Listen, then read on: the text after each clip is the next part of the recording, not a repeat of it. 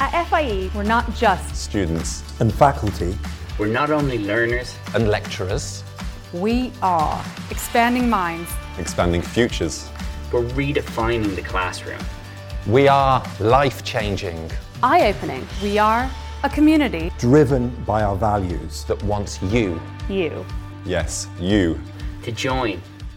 Hello again, and welcome to the next episode in the Student Global Leadership podcast series. I'm Victor Mellers with F I E, and today we'll be switching it up with a panel discussion titled Changing Leadership, moderated by F I E's own uh, Doctor Heidi James Dunbar. This panel was part of our Women Super Saturday at the S G L C twenty twenty-one and features Valencia Gabay, Isabella Errigo and Eve Alcock.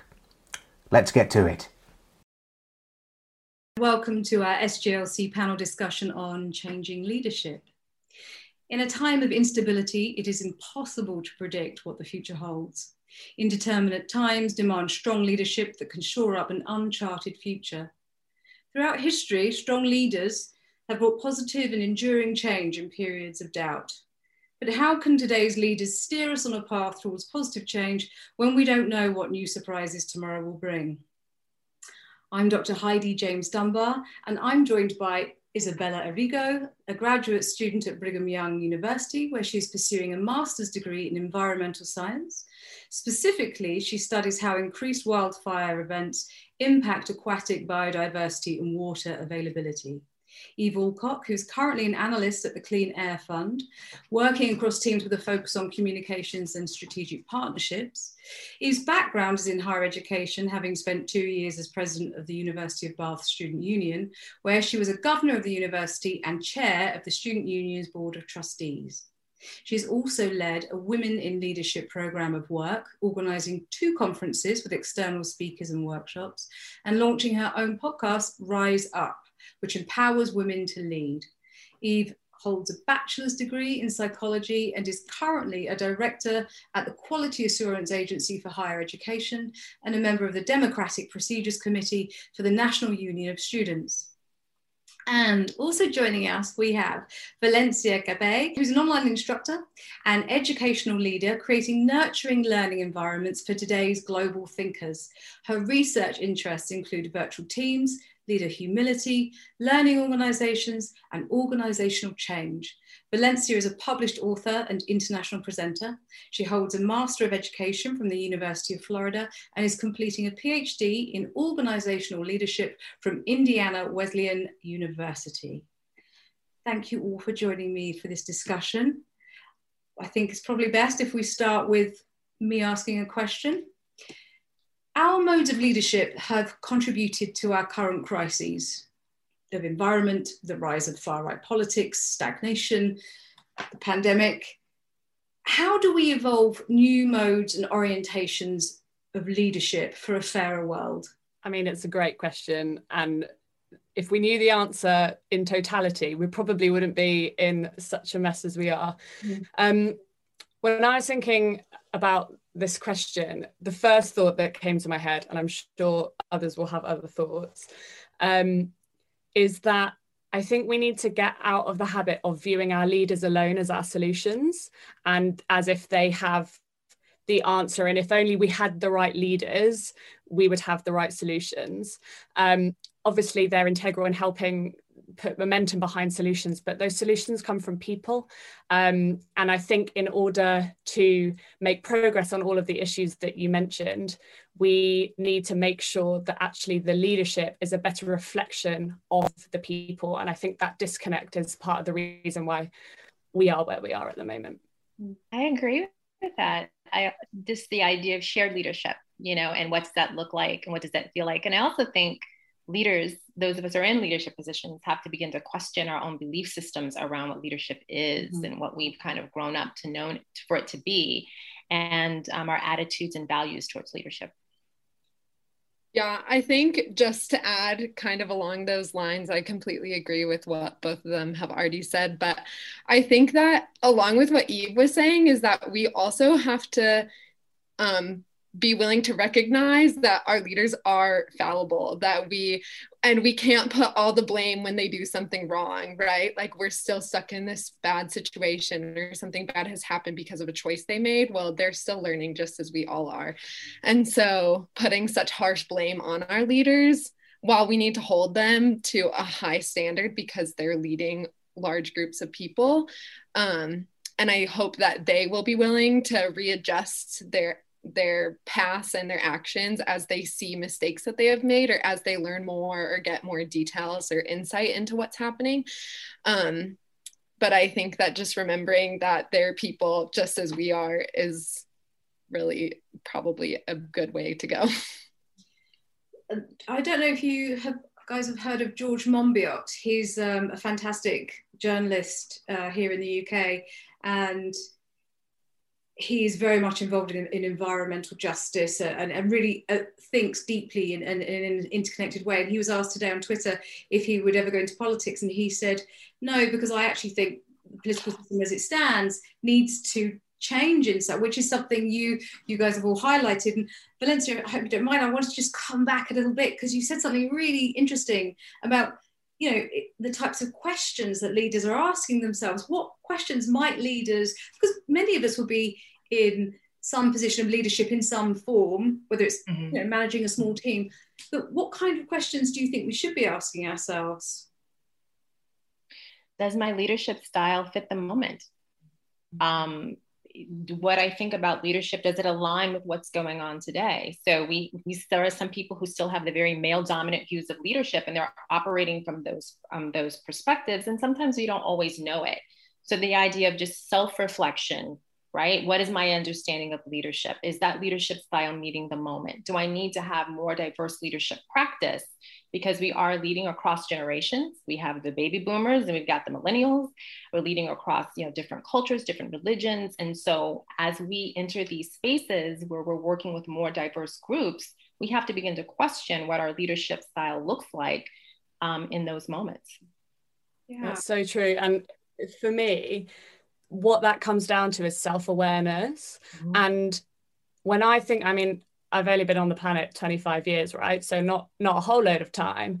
But when I think about some of the most prominent leaders, not from the outside, it doesn't look like loads of them have particularly high self-awareness or emotional intelligence or awareness of their own limitations. Mm-hmm. Uh, as Isabella said, obviously, it's important that we as people see our leaders as fallible and that they have limitations. But it's another thing as well to actually have leaders who are aware of their own limitations, and that humility and vulnerability we don't see in leaders, and we often don't see it because people don't allow leaders to be human and vulnerable. But I think that that self-awareness and that kind of emotional maturity is huge, and that's not something that's modeled in the predominant uh, leadership style when we think about leadership at the moment. I was just going to add to Eve, um, when she talks about humility, that's so important. Humble leaders today, courageous leaders, but also this goes back to understanding what humility is and what it's not. So when we think about humility, some people might think that means being weak. When we kind of define what humility is, it is being aware of our limitations of knowledge and our ability to cultivate wisdom and use that. And so I think sometimes, and it might be in the Western culture, where that idea of being a humble leader means not, not to do that, to be weak, when it really doesn't. So that's an excellent point. I just think along those lines with humility um, is like, as a leader, asking, right? In a new time, in new, when there's new un, unprecedented times, which is what we're hearing all the time these days, right? When we find ourselves in these times, or with these new um, pandemics or environmental issues, or just things that no leader has had to pass through before. So we can't look to our past, we can't look to our history for examples, or we have to look really far back to our history. So what they did may not really apply to our society today. Mm-hmm. Is asking, asking the community, asking minority groups, asking, right? Creating, that's why we have advisors and panels as leaders to help us make these hard decisions. And I think a huge part of humility, as both Valencia and Eve have mentioned, is looking at those that we have around us and asking what they think and from their experiences and their knowledge and their expertise, because as one human, we only have so much that we can choose from, but as a whole society or community or global community, we have so much more. You guys have just talked beautifully uh, into what would have been my next question, which would be about how do we mesh and interlink in an increasingly connected world without re-encountering cultural chauvinism and tyranny and a sort of privileged ignorance, which we've seen far too often and continue to see. Um, so you've talked about that beautifully. I don't know if you want to add any more towards that, but how do we mesh and interlink without you know, the, the kind of cultural privileges and, and, and chauvinisms and, and this is the way we do it and our way's better, or ignoring other voices and, and things, because we are, you know, we cannot ignore, particularly at the moment, our interconnectivity, which has been writ large by the pandemic, hasn't it? Yeah, I think just kind of along the lines of what I just said, um, I think that living in such a connected world has brought a lot of negative things, um, but I also think that it brings so much good and so much positivity, but we just have to learn how to work with other people, right? It's like such a basic principle that we were supposed to learn when we were in preschool, but I think that learning how to work well with others, how to recognize people's differences, how to recognize our own, like where we fall short and our own bias that we grew up with based on our own personal experiences. Um, but once we've learned that, and I mean, it's not something you learn and then you're good. It's something I think that you always continue to develop on and to learn more. But I think once you have learned this principle, at least the basics of it, the connected world that we have will provide so much benefit and so much good, because there's so many different experiences and so much diversity that will allow us to then move forward with like more informed and more educated and with better decisions. So Isabel, I appreciate that conversation, because coming from an organizational learning perspective or organizational um, culture perspective, leaders have that kind of responsibility to create a space for learning within organizations and to steer that. So I believe it was like Shine, he does um, work on organizational culture. He talked about, we are be- in this rapidity of change, we are becoming leaders and followers are becoming lifelong learners. And that's what it's about, that we're continually learning about ourselves, about different cultures. But the other aspect of it is, is to understand that culture is not without conflict. That goes hand in hand. And then how do we, you know, mitigate that conflict? What are the skills and tools we have to mitigate that conflict that comes because of culture? And do you have any thoughts about how we might do that, Valencia? Well, I think it also kind of starts with examining our cultural training programs within organizations. Are they robust enough? Are we talking about um, the difference between what diversity is and inclusion is? Because we sometimes use those words interchangeably, and they're two different concepts. And are our um, programs running through the entire thread of the organization? Because we sometimes see it in one aspect where you do a training once a year and you check the box that you've done the training, but do we see it again? Are we living those things each and every day within our organizations, and how do we hold ourselves accountable for those sorts of things? Yeah, absolutely. Mm-hmm. Eve, did you want to add to that? I mean, I, I agree with everything that you said, and I guess the key to that interconnected point as well is that if you flip it with a positive, we don't have to do this alone. We don't have to work things out on our own, because we're so connected now that somebody out there has the answer, or they've been through it, or they can help you. Um, and if anything, the key is is realizing that it's better to do things together rather than thinking you can do it on your own. And we've seen a lot of Um, moves towards more isolationist, sort of turning our backs on community and collaboration and thinking that we can do this alone and take back control and all of that kind of stuff. And actually, that's not how we get anything done. Um, it, it hasn't been how we've got things done in the past, and it won't be in the future. And so any, any move towards turning our shoulder away from that interconnectedness actually is just taking us backwards in progress. Yes. Yeah, absolutely. But do you think, I mean, I was, when I was reading to prepare for this and I was thinking about the questions, which obviously I wanted to find some questions that would stimulate conversation. One of the things I, I was thinking about that I'd come across was the question of the potential for coll- collectivism or democratic leadership styles, that they might endanger the, the minority, and that you know, the majority speaks and therefore there are voices or people or groups left unheard and potentially in danger or suppressed and oppressed because they are not fitting in. And even in a society that is attempting to do its absolute best, are they, are we listening? Like, there are potential dangers, and how do we work around those? What do we do about that? That's a good point.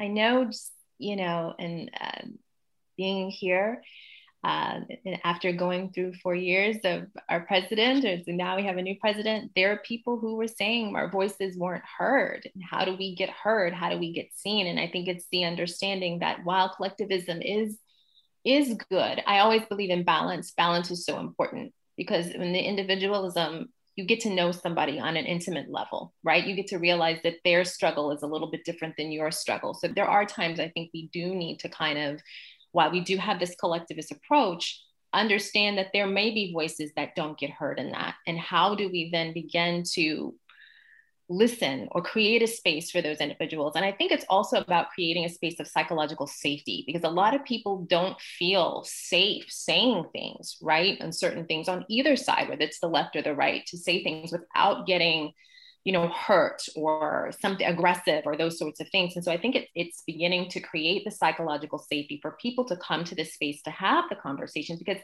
it's about the ability to have the conversation, right? I don't have to necessarily agree with what you say, but we have to be able to come across, you know, the bridge, or we can't stand on one side of the bridge and just be over here. How do we kind of meet in the middle to have the conversation? And that's a that's a tough thing to answer, particularly in the times that we're living in right now.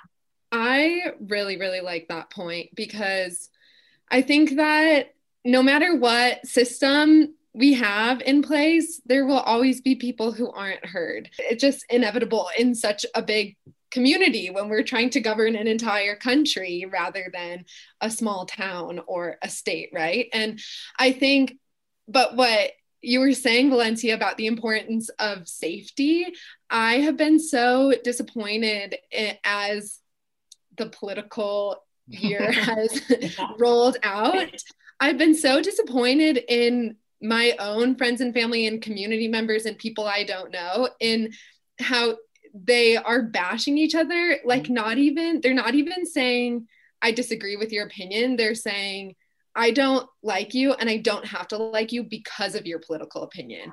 And I think that that is the opposite direction we want to go in. And so I think that starting by like reconstructing this mental and emotional safety for people to share their political, and not even political, just their own opinions and experiences and ideologies, is so important, and probably the first step in being able to move forward. It's super interesting, because I, Um, it feels like ages ago, when I was writing my dissertation, I was writing it about the youth justice system, but there's two concepts. One is uh, procedural justice and one is distributive justice.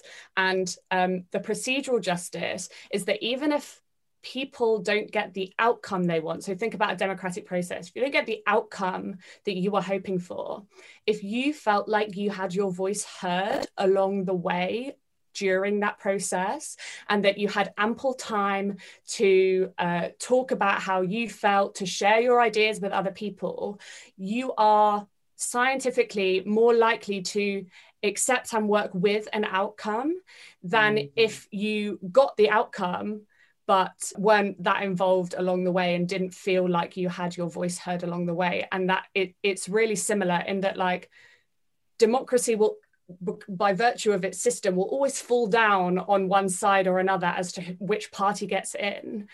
But it's about the process, and the process doesn't have to be party political. The process should be the way that a culture or society goes about collecting the collective intelligence of its citizens about how to solve complex problems in society.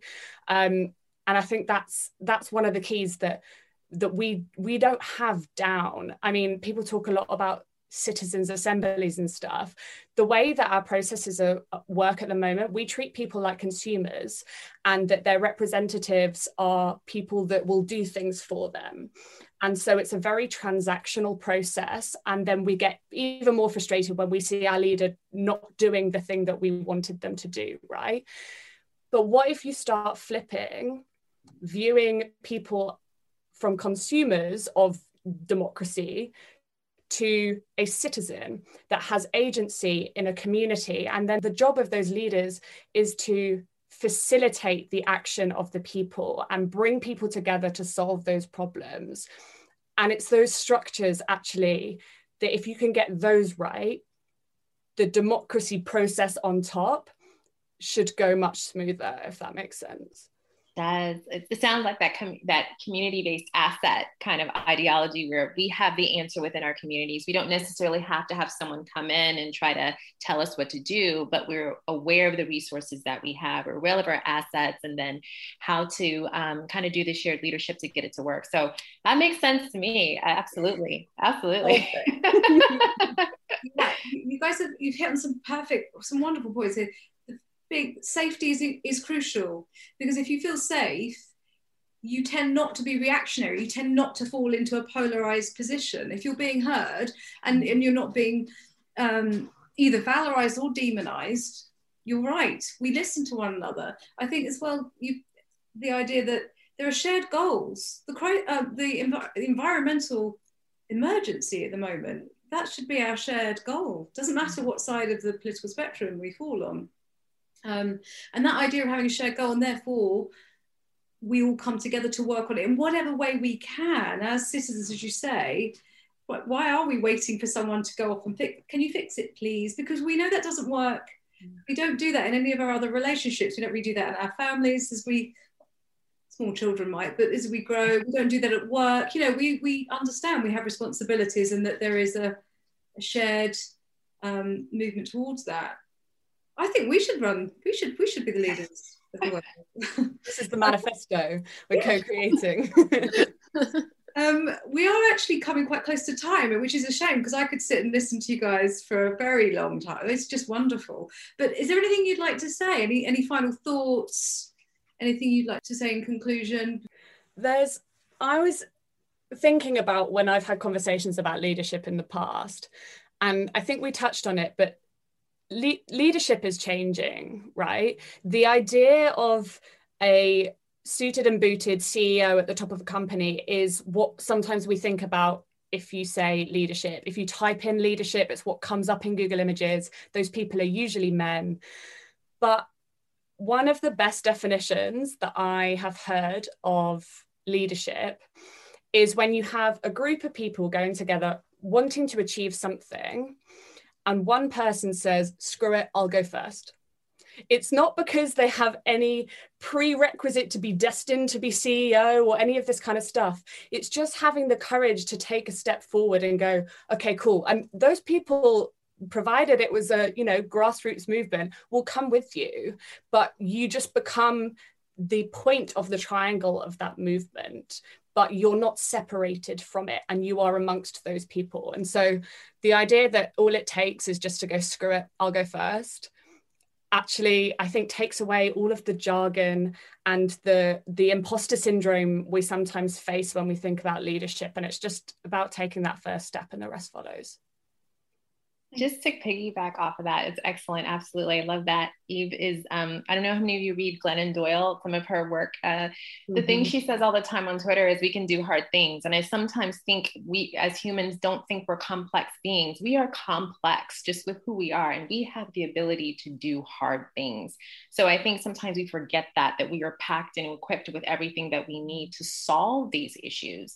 But I think it's the other stuff that kind of gets in the way, and we're not able to kind of move through. So we can do hard things. That's my last my last words. We can do hard things.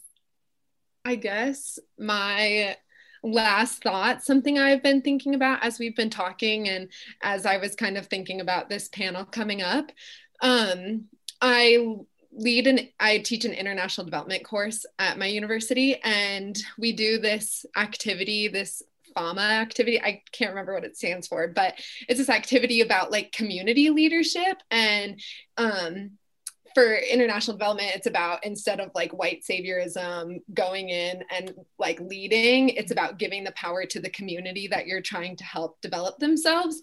And I just think about that so much in leadership, in like as a community, as a diverse society, as a global connected community, we have so much strength and so much power. And as you were saying, we can do hard things. And um, with our combined knowledge and with our combined experiences and capacity, we have so much more power. And I think about, instead of giving the power to one leader and looking to one leader all the time, taking the power into our own hands and leading as a community, and lead, you know, whether that means a campus community, whether that means a town community, a state, a nation, our global community. But I think taking our taking that power and that leadership into our own hands and working together based on our combined experiences is so important and beneficial.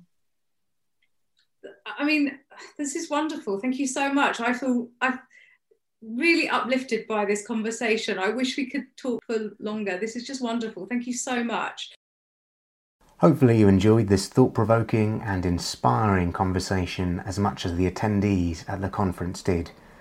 Thank you to our moderator and our three panellists, who also individually presented sessions during the conference. We'll link the websites and podcasts of Doctor James Dunbar, Valencia, Isabella and Eve in the show notes, so you can check out their projects and causes. That's all from us today, so tune in next time for the next episode in F I E's Student Global Leadership Conference podcast series. F I E, we're here to help you unlock a wider, brighter future.